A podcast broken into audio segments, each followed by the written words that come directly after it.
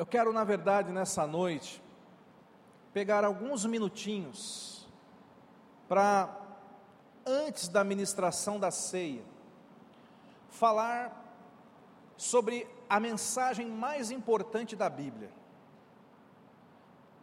Eu quero falar com você sobre a mensagem mais importante da sua vida, sobre a principal doutrina bíblica, sobre aquilo que é de fato fundamental. O tema dessa noite é a cesta básica do Evangelho. Eu quero falar sobre salvação. Diga salvação. Salvação, queridos, é o principal assunto da Bíblia.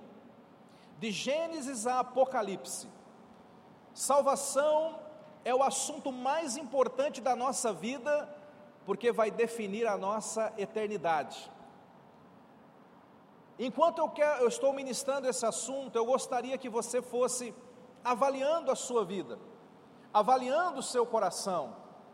Faça essa pergunta com sinceridade: eu estou salvo mesmo, de verdade? O que é que eu estou fazendo a respeito da minha salvação? Quando nós falamos em buscar as coisas do alto, eu posso listar um monte de coisas aqui para a gente buscar, mas a principal delas é a nossa salvação. A pergunta mais importante da Bíblia, sabe qual é? É aquela que está registrada no livro de Atos, capítulo 16, verso 30. Abra lá a sua Bíblia. Atos 16, 30. Você pode grifar esse texto, você pode puxar uma setinha de lado. Eu não sei se você escreve na sua Bíblia, eu gosto de escrever na minha Bíblia no papel. Você pode escrever aí, a pergunta mais importante de toda a Bíblia é essa. E você vai ter não só a pergunta, mas você vai ter na sequência a resposta. Olha para cá. A Bíblia diz que Paulo e Silas foram lançados numa prisão, apanharam, mas mesmo depois de haver apanhado, quando já era alta noite, eles estavam, apesar dos ferimentos, eles estavam adorando a Deus, como nós fizemos agora há pouco. E à medida que eles foram adorando a Deus, houve um mover de Deus naquela, naquele lugar, houve um terremoto, todas as, as portas da prisão se abriu, e, e a Bíblia diz que os presos não fugiram, mas o carcereiro que tomava conta dos presos, ele, ele pensou que os presos tinham fugido, e ele imaginou que ele ia ter que pagar por aquilo, e ele então se prepara, ele puxa uma espada, ele, ele vai se matar, e Paulo então diz para ele: não faça isso, ninguém fugiu. E Paulo começa a ministrar na vida daquele homem, daquele carcereiro.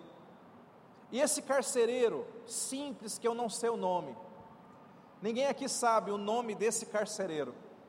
Ele não é um Salomão, ele não é um Moisés, ele não é um Davi, mas esse carcereiro foi usado pelo Espírito Santo para fazer a pergunta mais importante de toda a Bíblia. A pergunta que vale a tua eternidade. Esse carcereiro diz assim: Senhores, o que eu devo fazer para ser salvo? Essa é a grande pergunta, queridos. O que fazer para ser salvo? Por quê? Nós já aprendemos aqui nesse lugar que nós somos um espírito e habitamos num corpo. Você já aprendeu aqui que o nosso espírito ele é indestrutível. Um dia o nosso corpo vai voltar ao pó, mas o nosso espírito vai permanecer por toda a eternidade. O problema é que lá do outro lado da morte física, existem dois destinos: salvação e condenação, céu e inferno. Muitas pessoas vão existir para sempre, mas num estado de condenação.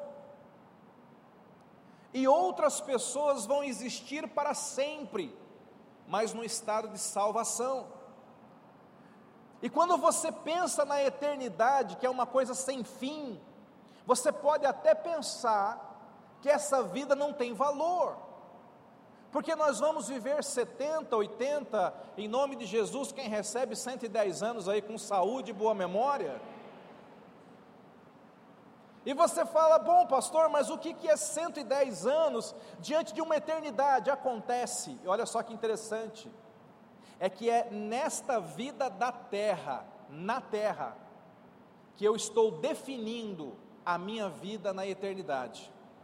É aqui na terra que nós definimos como será a nossa vida eterna. A vida terrena, ela é tão importante para nós, porque a Bíblia chama isso aqui de vale da decisão. Como é que é o nome disso aqui? Porque aqui nós estamos decidindo o nosso futuro eterno. Dependendo de o que a gente fizer, dependendo do que nós crermos aqui, dependendo da decisão que nós tomarmos, ao fechar os olhos na terra, nós vamos abrir os olhos no nosso destino eterno, um dos dois, são dois caminhos. A Bíblia diz que depois que o primeiro casal, Adão e Eva, pecaram, todos os homens que nascem nesta terra já nascem debaixo de condenação. A palavra de Deus diz que todos pecaram, estão separados da glória de Deus. A Bíblia diz que o salário do pecado é a morte, mas o dom gratuito de Deus é a vida eterna. Aleluia! E esse homem, então, sendo ministrado pelo apóstolo Paulo, ele faz essa pergunta: o que eu devo fazer para ser salvo? Ele entendeu, irmãos, uma coisa, que tem muita gente que não entendeu ainda. Você tem que fazer algo aqui, enquanto você está vivo nessa terra, você tem que fazer algo em favor da sua vida eterna. O verso 31 é a resposta mais importante de toda a Bíblia. A resposta mais importante de toda a Bíblia. O apóstolo Paulo diz para o carcereiro: crê no Senhor Jesus e serás salvo tu e a tua casa. Aleluia. Você tem que crer em Jesus. Sabe, essa resposta é tão importante que você pode crer em tudo, mas se você não crê em Jesus, você perdeu a sua vida. Eu, como pai, eu posso ensinar valores e princípios para as minhas filhas. Eu posso ensinar todas as historinhas da Bíblia as minhas filhas podem recitar a historinha de Moisés, a historinha de Davi, mas se elas não entenderem a resposta dessa pergunta, eu fracassei como pai, porque eu quero passar a eternidade com elas, eu quero que elas sejam salvas, eu preciso semear isso. As, as pessoas que estão ao meu redor, os meus familiares, os meus amigos, os meus colegas de trabalho, eu preciso orar para que esta resposta seja compreendida por cada um deles. Essa é a missão da igreja. Então, queridos, quando a gente fala de salvação, nós estamos falando da coisa principal, nós estamos falando daquilo que é fundamental. E deixa eu, eu repassar com você algumas verdades acerca da salvação. A primeira delas, eu já mencionei aqui, é uma verdade muito, muito triste. Qual é, pastor? Nem todos serão salvos. Essa é uma verdade triste. E você tem que entender que é isso que a Bíblia diz, a Bíblia revela isso. Nem todos serão salvos. Por que, que eu tenho que repetir isso? Porque existe um ensino errado, chamado universalismo pregado até dentro de algumas igrejas, que diz o que? Ah, fica tranquilo, vai ter uma repescagem, vai ter uma segunda chamada. No final, Deus é amor, irmãos. No final, Ele, ele é tão amoroso, Ele vai dar um jeitinho brasileiro na coisa. Mas é uma realidade triste, revelada na Bíblia Marcos capítulo 16, verso 15 e 16, texto tão conhecido, básico da fé, É o Senhor Jesus que está falando com os discípulos. Portanto, está falando conosco, se você é discípulo também. E ele diz assim: Ide por todo o mundo, pregai o evangelho a toda criatura. Quem crer e for batizado será salvo. Porém, quem não crer será. Irmão, não sou eu que estou dizendo isso. Quem disse isso foi o Senhor Jesus. E você tem que pensar sobre isso. Nem todos serão salvos. Dentro dessa verdade tem uma verdade mais triste ainda, que é muito apropriado se falar num dia como hoje. Nem todo mundo que está na igreja será salvo, na igreja física.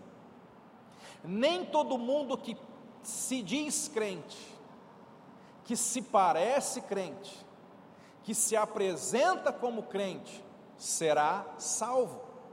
A Bíblia diz que naquele dia muitos crentes vão olhar para Jesus, e Jesus vai falar: Apartai-vos de mim. E eles vão dizer assim: Mas Senhor, nós profetizamos em Teu nome, crente que tinha dom. Nós expulsamos demônios, crente que tinha autoridade. Nós comemos e bebemos na tua presença, crente que tomava ceia. E Jesus vai dizer assim: Eu não te conheço. Então, esse é um assunto muito sério. Nós não podemos brincar com isso. Eu estou vindo de um mês aí, já fui uns cinco velórios mês passado. Esse mês, em nome de Jesus, vai ser melhor. Mas sabe, quando você vai nesses lugares, você começa a pesar muito mais esse assunto. Nós não sabemos o dia nem a hora, ninguém aqui sabe. Então, meu irmão, minha irmã, Comece a pensar sobre isso. Nem todo mundo vai ser salvo. O que nós o que nós estamos fazendo pela salvação dos outros? E quanto a nós, estamos salvos mesmo? Como eu posso saber que eu estou salvo de verdade? Princípio número dois, muito importante, que você tem que guardar no seu coração nós não somos salvos por obras. Salvação não depende do que você faz. Efésios capítulo 2, verso 8 e 9. Depois eu vou ler o 10, mas vamos começar pelo 8 e 9. Efésios capítulo 2, verso 8 e 9 diz assim, ó: Pela graça sois salvos mediante a fé. Isso não vem de vós. É dom de Deus essa salvação. Verso 9 não vem das obras para que ninguém se glorie. Por que, que eu estou lendo esse versículo? Deixa, deixa projetado aí. Porque quando você vai lá fora e você pergunta para as pessoas: Você é salvo? Você acha que é salvo? Por que você acha que você seria salvo? As pessoas nesse mundo, nesse planeta, foram ensinadas pelas religiões toda religião, menos o Evangelho, menos a Bíblia, preste atenção nisso, você tem que saber disso. Toda religião ensina que a salvação é por obra humana, toda, menos o Evangelho, menos o Evangelho. Se você for conversar, por exemplo, com alguém da igreja tradicional, muitos vieram de lá, que, que eles ensinam lá? Né? Se você foi um bom católico, você sabe disso. Lá você, você já aprende que se você cumprir todos os sacramentos, aquelas obras, né? Você nasceu, foi batizado criancinha, você cresceu, você foi crismado, você fez o, o casamento, você fez tudo, até a extrema unção. Se você, e, a Eucaristia e tudo. Então, se você fizer todas aquelas obras, ainda que você não seja tão perfeito assim, mas você fez todas aquelas obras, tu vai ser salvo. Se você veio do Espiritismo, lá te ensinaram que se você errou muito na vida passada, então você veio de novo para pagar os pecados daquela, com sofrimento ou com caridade. Então tem muita gente, né, dentro dos, dos os irmãos espíritas, tem muitos deles fazendo muita caridade para querer ser salvo, dando cesta básica, ajudando, doando, mas na verdade não é nem porque gosta tanto do povo que está ajudando, entendeu? Eu tenho que ajudar ele porque eu tenho que me garantir boas obras. Se, lá nas religiões orientais, né, existem códigos morais que você tem que fazer, coisas que você tem que praticar. Eu lembro de uma religião, eu evangelizava alguns deles lá na frente do banco, né? A Fernanda deve lembrar também, os Hare Krishna, né? Cabeça raspada, aquele vestido amarelo, laranja, eles ficavam lá com umas revistinhas, né? E, gente, né, tinha, eu conversava com eles, e eles acreditavam, né, que tinham que dar um, um banho na imagem do Krishna, lavar o Krishna com urina de vaca e água e perfume. E depois que dava o banho, era uma honra beber aquele, aquele negócio. Diga assim: graças a Deus pelo Evangelho. Ah, gente, é maravilhoso, amém? Eu amo o Evangelho. Outro dia um irmão chegou para mim e falou: Pastor, eu estava numa religião, eu, o pessoal falava para me tomar banho com uma água, com uma erva podre, que era para espantar espírito. Ele falou assim para mim: eu ficava fedendo uma semana, espantava espírito, amigo, família, ninguém ficava perto, pastor, espantava tudo. Só eu que não conseguia correr de mim, porque dava vontade. Aí ele falou isso para mim, ele falou assim: quando eu me converti, o Evangelho, ele usou essa palavra, Thaís, falou assim: o Evangelho é tão limpo, tão higiênico, tão perfumado, até o óleo da unção é gostoso. Ficou traumatizado o olfato daquele irmão, né? Mas veja, todas as religiões vão te ensinar que se você quiser ser salvo, você tem que praticar uma obra, você tem que fazer alguma coisa. É o homem tentando chegar lá. Mas não é assim o Evangelho. O Evangelho diz que nós somos salvos, não por nada do que a gente faça, mas é a obra que Cristo fez por nós na cruz do Calvário. É Ele que fez. Pastor, o senhor está dizendo que a gente não vai fazer nada? Não estou dizendo isso. O verso 10, projeto 10 agora, olha a continuação. Efésios, eu li o 8, 9, agora olha o 10 fomos feituras dele, nós fomos criados em Cristo Jesus para boas obras, as quais Deus de antemão preparou para que andássemos nela. O que, que esse texto está dizendo, irmão? Esse texto está dizendo que quando um cristão traz uma oferta de alimento, igual muita gente trouxe, quando você paga a conta de água de uma pessoa, quando você ora por alguém, evangeliza, ajuda, nós não temos no nosso coração a neurose de será que será que eu vou ser salvo agora? Será que agora Jesus vai me salvar? Não, irmão. Nós já fomos salvos por Cristo. E agora a gente faz isso não é para ser salvo, é porque ele já nos salvou, aleluia. E aí eu quero viver fazendo isso é porque eu sou dele, é porque eu sou um cristão, é porque Cristo vive em mim, eu quero fazer, sem neurose, sem neurose. Salvação não depende de obras, e aí tem pessoas que vêm para a igreja, e tem algumas igrejas que ensinam isso, não é?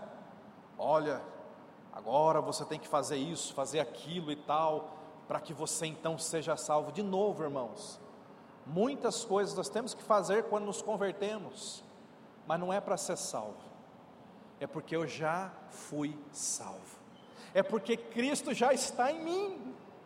Uma vez, Alexandre o Grande, grande conquistador, general de um grande exército, ele estava lá julgando algumas causas dos soldados, e trouxeram um caso para o Alexandre. Trouxeram um moço, e o acusador disse: Alexandre, esse soldado foi pego roubando galinha. E o nosso código militar diz que se roubar do suprimento do exército, tem que morrer. E o Alexandre falou: realmente tem mesmo. Olhou para o menino, para o garoto, para o jovem, e perguntou assim: qual o seu nome? E o jovem respondeu: olha só que coincidência. Ele falou assim: meu nome é Alexandre. Quando o imperador ouviu aquilo, se levantou, foi até o jovem, deu um tapa na cara dele e disse assim: Você não vai morrer. Mas eu espero que uma pessoa que carregue o meu nome viva de uma forma diferente. Isso é uma história secular. Diz a história que o jovem se consertou e se tornou um herói, inclusive naquele exército, um herói de guerra. Porque ele falou: se eu carrego o nome do Alexandre, eu tenho que prestar para alguma coisa. A verdade é que eu e você, nós carregamos em nós um nome muito mais lindo, mais poderoso, mais santo, mais incrível, mais maravilhoso. Nós carregamos o nome de Jesus. E sabe, queridos, é porque nós carregamos esse nome que nós temos que agir de uma forma diferente. Mas um fato importante para você: salvação é pessoal, diga pessoal. Significa que eu não posso salvar minha esposa, nem minha esposa pode me salvar. Pastor não pode salvar ovelha, nem ovelha salvar pastor. Salvação é pessoal. Cada um tem que olhar para dentro de si. É igual o que nós vamos fazer daqui a pouco, na ceia. Cada um tem que olhar para dentro da sua própria vida. Eu não posso salvar os meus filhos, as minhas filhas. Fala para quem está do seu lado: Deus não tem netos. Pastor, eu não entendi. O que o senhor quis dizer com Deus não tem neto? É que tem gente que pensa assim: como meu pai é de Deus, é um autêntico filho de Deus, bom, eu sou neto pelo menos, né? Deus não tem netos. Se as minhas filhas não entenderem essa mensagem, não crerem em Jesus, infelizmente elas vão ser condenadas. Deus não tem netos. É um assunto pessoal. Cada um tem que olhar para a sua própria vida. Outro ponto importante, irmãos: a salvação tem um aspecto visível, diga visível, e tem um aspecto invisível, diga invisível. A gente olha por fora. Quando alguém se converte, quando alguém é salvo, algumas coisas são visíveis naquela pessoa. Primeiro, um processo de conversão. Conversão é você mudar a rota. Quem se converte muda a forma de viver. Converte, converte a agenda. Quando converte, muda alguns relacionamentos. Quem é convertido não entra em alguns ambientes. Quem é convertido não entra em algumas conversas. Quem é convertido de verdade, muitas vezes o Espírito Santo vai falar para essa pessoa: pare de andar com aquela pessoa ali. Isso é uma coisa externa, dá para ver. Quando a pessoa começa a se converter, coisas visíveis começam a mudar. Segundo, um processo de santificação, que é visível. A pessoa roubava, não rouba mais. Fofocava, não fofoca mais. Mentia, não mente mais. O salvo está sempre mudando e se santificando.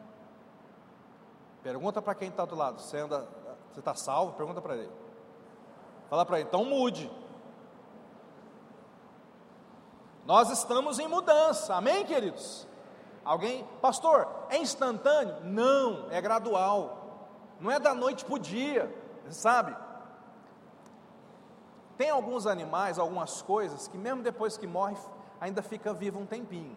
Quem aqui já cortou o rabinho de uma lagartixa.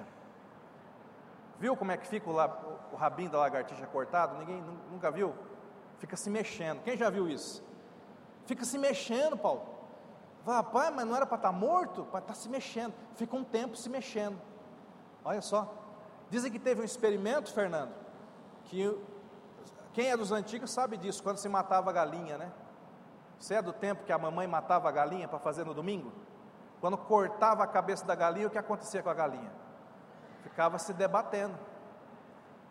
Né? Eu já ouvi relatos de galinha que saiu correndo sem a cabeça. Misericórdia.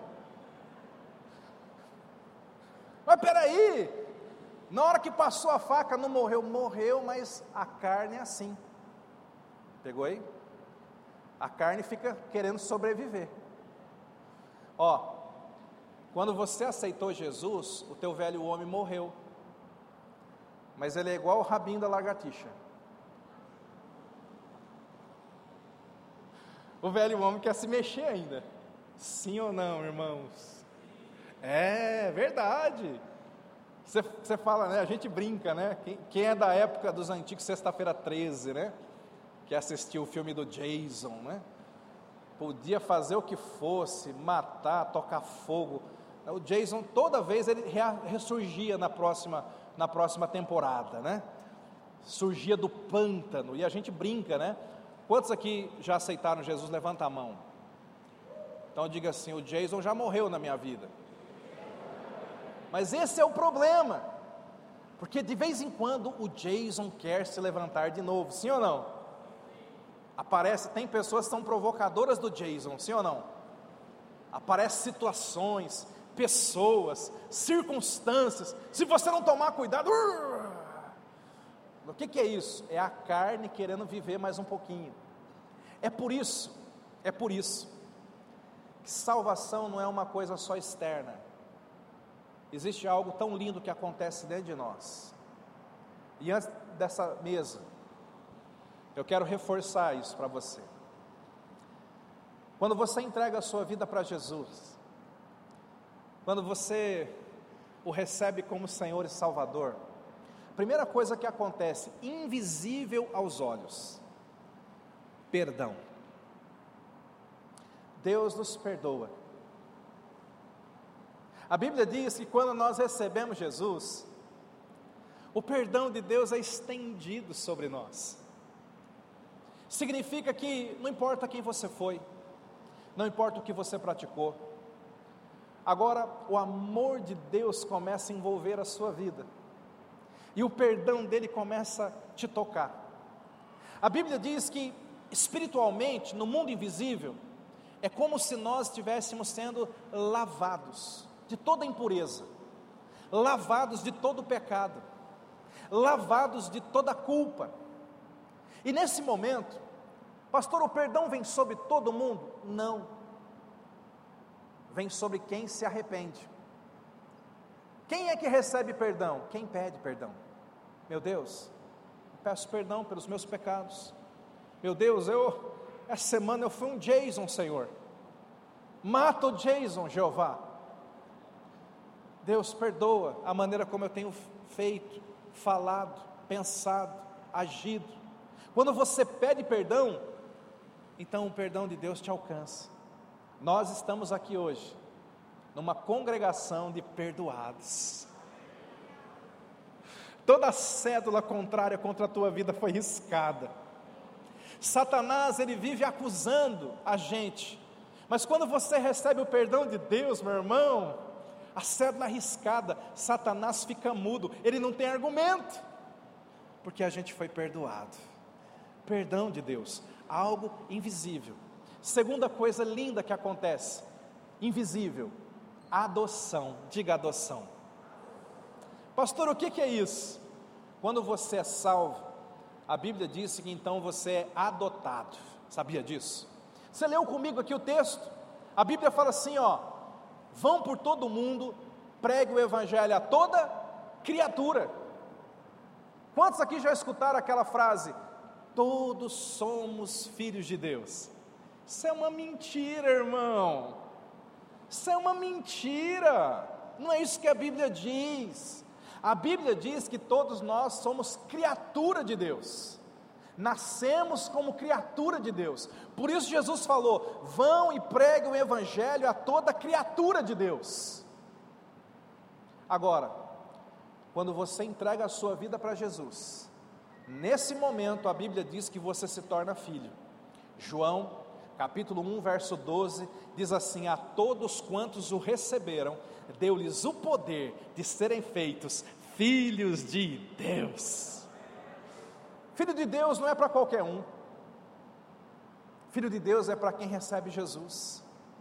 A nossa obrigação é pregar o Evangelho. A missão da igreja é pregar o Evangelho, é falar do amor de Deus para as criaturas. Responda aí dentro do seu coração: você é filho ou criatura? É muito importante, lá em Marcos também, 16, quando ele fala aí de por todo mundo pregar o evangelho a toda criatura, é muito importante também você entender um ponto. Eu preciso falar disso aqui. Salvação depende de evangelismo. Um dia alguém te amou o suficiente para te evangelizar. Fala para quem está do teu lado, faça o mesmo. Só que lá em Marcos 16, 15, quando diz assim, ide por todo mundo, pregai o evangelho a toda criatura, deixa eu abrir um parênteses na mensagem, muito importante. Nós somos uma igreja evangelística, amém, irmãos? Uma vez eu fui pregar numa, numa conferência, acho que foi em Sumaré, e a pessoa falou assim: qual é o nome da denominação do irmão? E eu falei: Cristo salva. E ele falou: sim, Cristo salva, mas qual é o nome da denominação do irmão? E eu falei: Cristo salva. Sim, é, é Cristo salva, mas qual é o nome da tua igreja? Eu falei: então, o nome da minha igreja é. Aí ele falou assim para mim: gostei, vocês nem perdem tempo com o nome de igreja, já vai logo pregando. Falei, eu não sei se o propósito foi esse, mas é isso mesmo. O nosso negócio é salvação, amém, queridos? O nosso negócio é ir para toda criatura e falar do amor de Jesus para todo mundo, amém, queridos? Esse é o nosso chamado. Tudo que nós fazemos aqui é com esse propósito, é para ganhar as pessoas para Cristo. O nome disso é evangelismo, diga evangelismo. Agora, cuidado, cuidado, cuidado. Não confunda evangelismo com proselitismo. Eita, pastor, que palavra esquisita é essa? Proselitismo. O que quer dizer isso? Pescar no aquário. Quem sabe o que é isso? O que é proselitismo? Proselitismo é quando eu, sendo da Cristo salva, vou até o irmão ali da, da igreja Assembleia de Deus, que está firme na igreja dele, e fala assim: rapaz, sai da tua igreja e vem para a minha, porque a minha é melhor. Isso não é evangelismo, o nome disso é proselitismo, o nome disso é pescar em aquário, e isso é errado. Romanos capítulo 15, verso 20, grife esse versículo, ele é muito forte, porque ele fala exatamente isso. O apóstolo Paulo diz assim: olha o que, que ele está dizendo. Eu me esforço deste modo por pregar o Evangelho, não onde Cristo já foi anunciado. Por que, que ele faz isso? Para não edificar sobre fundamento alheio. O que, que o apóstolo Paulo está dizendo? Ele está falando assim: quando eu olho para a cidade, eu não estou procurando filhos de Deus, porque Jesus nunca mandou a gente pregar o Evangelho para os filhos. Ele mandou a gente pregar o Evangelho para as criaturas. Então o apóstolo Paulo está dizendo: Eu me esforço, irmão, para pregar o Evangelho para pessoas que não têm Jesus ainda. Se a pessoa é crente, se a pessoa está firme numa igreja, deixa ela lá. Nós temos células, nós temos cultos, nós temos eventos nós não ficamos convidando os crentes convertidos que estão firmes na igreja para virem para cá. Nós oramos para que todas as igrejas de Tupéva se encham. Quantos estão conosco aqui? A gente ora no conselho de pastores, estamos juntos e estamos aplicando fé. Avivamento não é só para cá, não. O avivamento vai tomar conta de todas as igrejas, todas cheias, crescendo. Porque tem uma igreja que a gente quer acabar com ela, é a igreja do diabo. Essa você pode ir para cima. Está entendendo, irmão? Por que, que eu estou dizendo isso? Eu lembro, trabalhava numa empresa evangelizei um, um rapaz, eu e outros, né?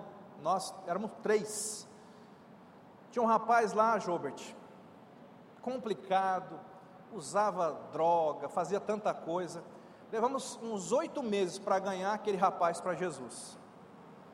Quando a gente ganhou, inclusive encaminhei para uma igreja de um dos nossos amigos lá de Jundiaí. Aí o rapaz começou a mudar, começou a se vestir melhor, aquela cara de né, chupada, aquele, começou a engordar um pouquinho, né? Começou a se arrumar, começou a ficar parecido com gente. Aí um dia ele chegou para mim e falou: Ô, ô Jonas, eu não era nem presbítero ainda. Ele falou: Jonas, rapaz, o irmão de determinada igreja chegou para mim e disse que a igreja que eu estou indo lá em Jundiaí não é de Deus. Aquela igreja não tem doutrina. Aquela igreja tem isso, tem isso, tem isso de errado. E ele disse que a igreja certa é a dele, e que eu tenho que ir para a igreja dele. E aí eu perguntei para aquele jovem, eu falei, cara, onde estava ele quando você estava afundado na droga? Ele falou, é verdade. Porque tem pessoas que não querem evangelizar. Eles não querem ter o trabalho de libertar o endemoniado, de arrancar uma pessoa da droga, de entrar no lar com marido e mulher quebrando pau de entrar no lar com filhos e pais ali brigados. Eles não querem ter esse trabalho. O que, que eles querem? Ah, não, deixa eu cortar caminho, deixa eu já arrumar uns crentes aí de outras igrejas, já tudo limpo, carrapicho tirado, aleluia, não tem mais demônio. Então nós vamos lá pescar no aquário. Só que isso é proselitismo. Isso é errado. Por que, pastor, que isso é errado? Pensa comigo aqui.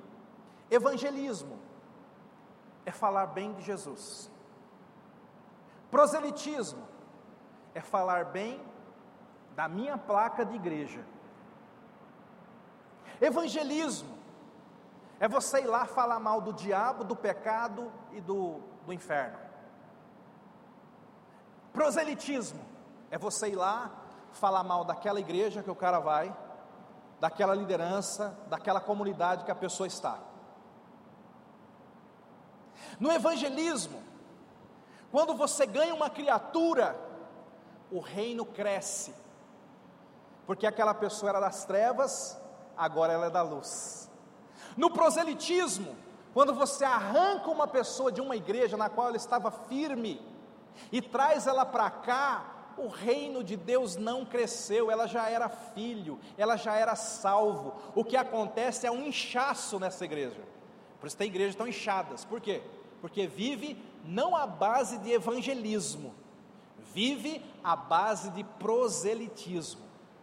Agora veja, pastor, vocês não recebem ninguém de outras igrejas? Claro que recebemos, com muita alegria. Mas como que a gente faz isso? De vez em quando chegam pessoas aqui, mudam de outras cidades.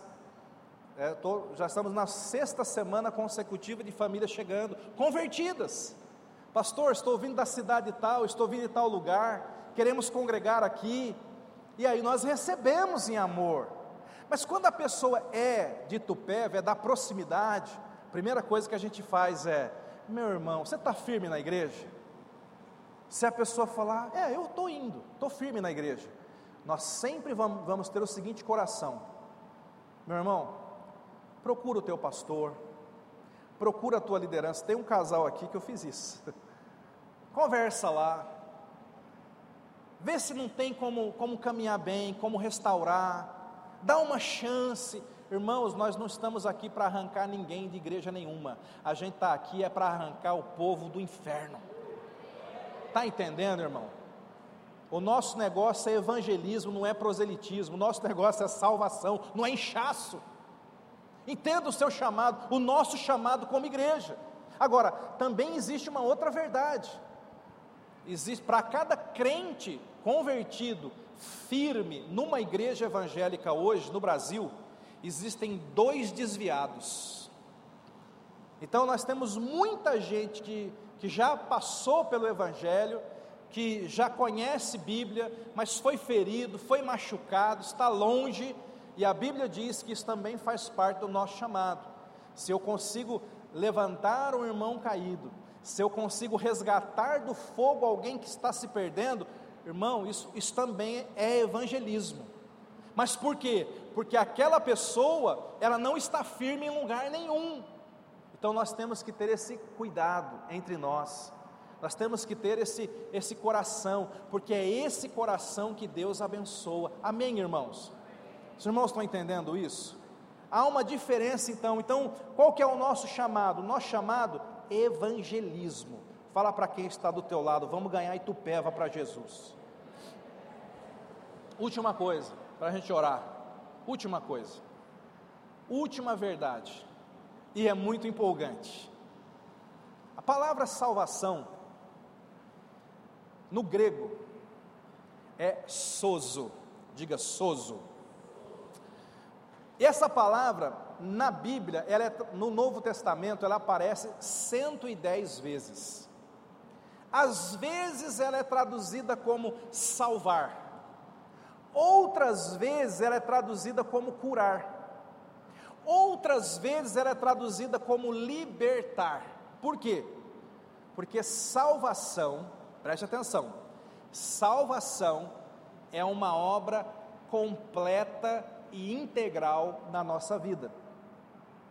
A salvação não é somente livramento do inferno. Tem gente que pensa isso. Pastor, o que é salvação? Aí tem gente que fala assim: é ser livre do inferno? Não só isso.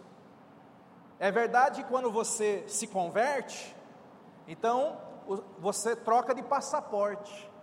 Você estava com passaporte para o inferno, aí Deus fala assim: dá o seu passaportinho do inferno aqui para mim. Aí Deus te dá um outro passaporte para o céu, aleluia, aleluia. Mudei de destino, ô oh, glória! Mas acontece uma outra coisa poderosa. A Bíblia diz que salvação é nascer de novo, salvação é regeneração.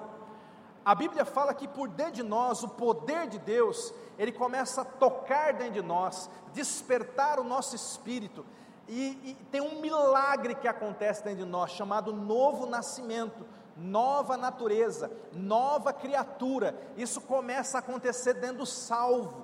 Preste atenção: salvação não é só livramento do inferno, salvação é Deus te dando uma nova natureza eu tenho sangue espanhol, sangue italiano, sangue nordestino. Cadê a peixeira? Não. Você tem o sangue de Jesus. Pastor, eu tenho esse pecado, essa tentação, porque, sabe, eu nasci assim. Então você precisa nascer de novo. Salvação não é só livramento do inferno. Salvação é Deus nos salvando de nós mesmos. É Deus mandando o Espírito Santo habitar dentro de nós e começar a mudar aqui dentro, produzindo fruto do Espírito, matando o Jason todo santo dia e deixando Cristo viver em nós. Isso é salvação. Salvação é você ser banhado pelo amor de Deus de tal maneira. Você, quem aqui já, já chegou em casa molhado de chuva, tomou uma chuva, chegou em casa? que, que acontece? Olha que legal. Quando você chega em casa encharcado da chuva, por onde você anda, vai ficando o quê?